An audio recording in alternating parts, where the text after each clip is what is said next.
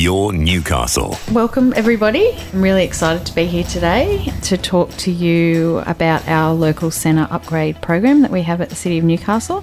Something that this council and the previous term of council as well, we are really proud to deliver these upgrades around many of our local neighbourhoods and neighbourhood centres throughout the City of Newcastle. And I'm joined today by the team that actually does the hard work. Sarah, how are you? I'm great, thanks. Tell us a bit about your role at City of oh, Newcastle. Oh, okay. I'm a senior project planner and I work on the front end of local centres projects. So it's my role to go and talk to the community about what their needs are for their local centre and work out what needs fixing up. And I put together a public domain plan and we then exhibit that and get feedback from the community on whether we've got it right. And once everyone's happy, that goes to council for adoption. And once it's adopted, then it goes across to the project managers for detailed design and delivery. And I'm also joined today by Chris. G'day, how you going? Tell us a bit about your role at City of Newcastle. Yeah, look, I'm in the program and project services team as a project manager. So I joined council in early 2022. So this was actually one of the first projects that I picked up. We sort of sit in, in a bit of an oversight role, management role for the project, and I suppose manage the contractor in this sense, which was the civil construction and maintenance arm of, of the council,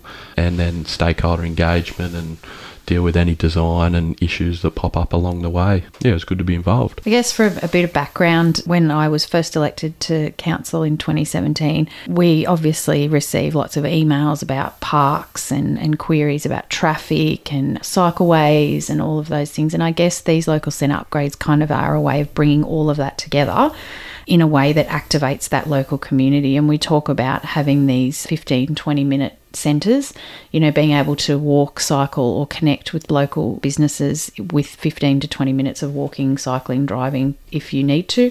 And this, I think, has been a really successful way that we've been able to activate those communities. I think, particularly during COVID, we saw people really wanting to, to be invested in their local community and use local resources. So I guess these public domain plans for each centre, you know, we obviously aim to improve the streetscape as well as like access, accessible parking, as well as dealing with the traffic and safety issues while making it a real local hub for people to gather. It can often, you know, include footpath upgrades and tree planting as well as street furniture and those kind of things. So Sarah, do you want to talk to some of the local centres that we've delivered of late? We've got a program that essentially covers all of the the centres across Newcastle, and we've got a prioritised list of which centres are most in need of renewal. And we've been working our way through that list since 2016. So we've we've got a few under our belt now. The first ones we did were Beresfield and Carrington local centres, and then more recently we've finished Llewellyn Street Merewether and Joslin Street Kotara. Wallsend is something that we're tackling in stages because it's it's a really big centre. So we've delivered a couple of stages there, and we're obviously uh, just finished Shortland recently, and we've got a, a few more in the pipeline. So Orchardtown Road is coming along, and Mitchell Street Stockton will will be completed soon as well. So, Chris, can you tell us a bit about the, the local upgrade that's been very recently completed at Shortland?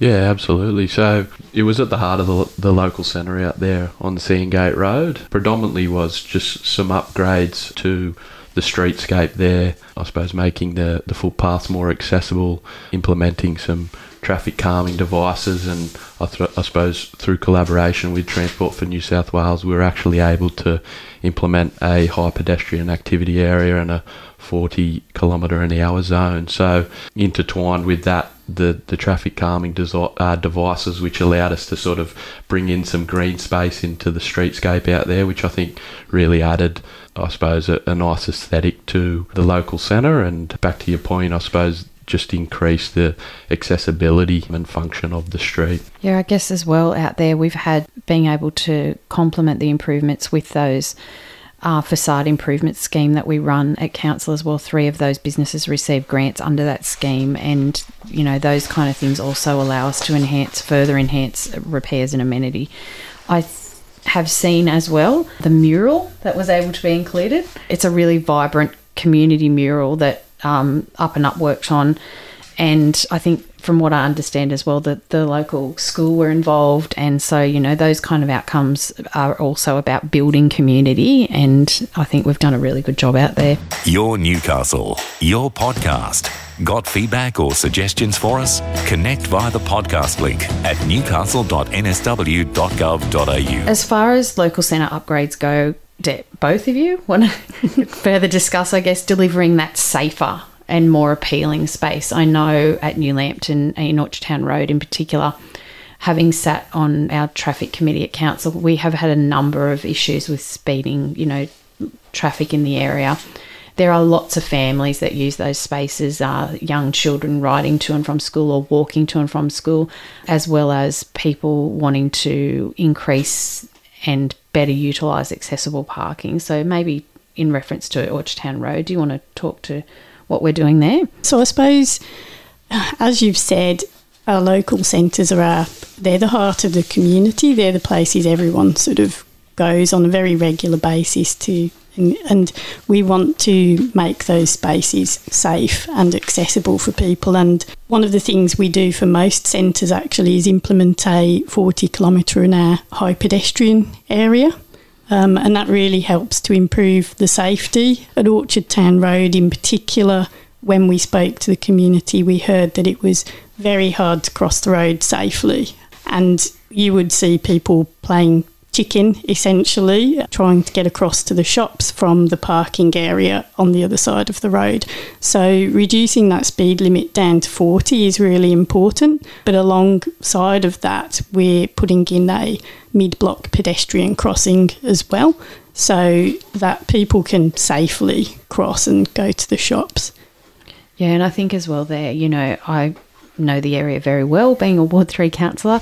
The use of that space by families, whether as a pedestrian space or a cycling space, will be so vastly improved. You know, being able to walk or cycle safely to the shops with your family, or knowing that you're your older children perhaps can move through that space in a much safer way, that it's a pedestrian and, and cycle zone is something that, as a parent, would be very reassuring. and I know some of those upgrades there as well include that footpath widening. We've done that in other areas as well to, you know, encourage that street street side dining as well. And that's something that our businesses are very, very appreciative of. I guess, Chris, along with these obvious visual changes, we do take advantage of the opportunity to upgrade the unseen infrastructure as well, don't we, at the same time? Yeah, absolutely. I suppose things like stormwater improvements help with, with flooding and, and the like. So by I suppose addressing those issues, you're, you're creating a safer environment for, for everyone that utilises the space. I suppose touching on that, but back to the point Sarah made with introducing curb extensions and traffic islands and the like. I suppose it's also the, the simple stuff that you do see, like just generally up upgrading pram ramps or or the footpaths and, and bringing them up to the current codes and standards that align with public and accessibility requirements. So yeah, both both the hidden and, and not so much hidden and, and not the, the big improvements, but the simple stuff really does help achieve a safer environment for the community. And it would be, you know, I, I think the example in Joslin Street was a, a really good example of where there was lots of uh, underground work went on before before we started. I know that's happening at Orchardtown Road. That's almost complete. The stormwater upgrades are done, and there's a new connection to Richley Reserve there as well that's been included. And those kind of things are, you know, they're not front and centre of the local centre upgrade, but they certainly enhance the experience the community gets to have. I know at Joslin Street, the little pocket park that was created across the road is always full. The picnic furniture is always being used, people enjoying the sun, you know, using those local businesses, and they are all the goals that we hope to achieve with these uh, local centre upgrades. Sarah, you said there is a list of a priority list. Yep. I know we're working on Waratah as well. Uh, Georgetown is yes. in the mix in the future. There is a list, so don't think that if if uh, you know a local centre upgrade is coming to you, it, it, actually may be there in the future, and we just have to slowly chip away at all of these. And I really look forward to being part of a council that continues to deliver these local centre upgrades. So Thanks for coming today. That's Your Newcastle. If you enjoyed this podcast, please rate and review us wherever you listen.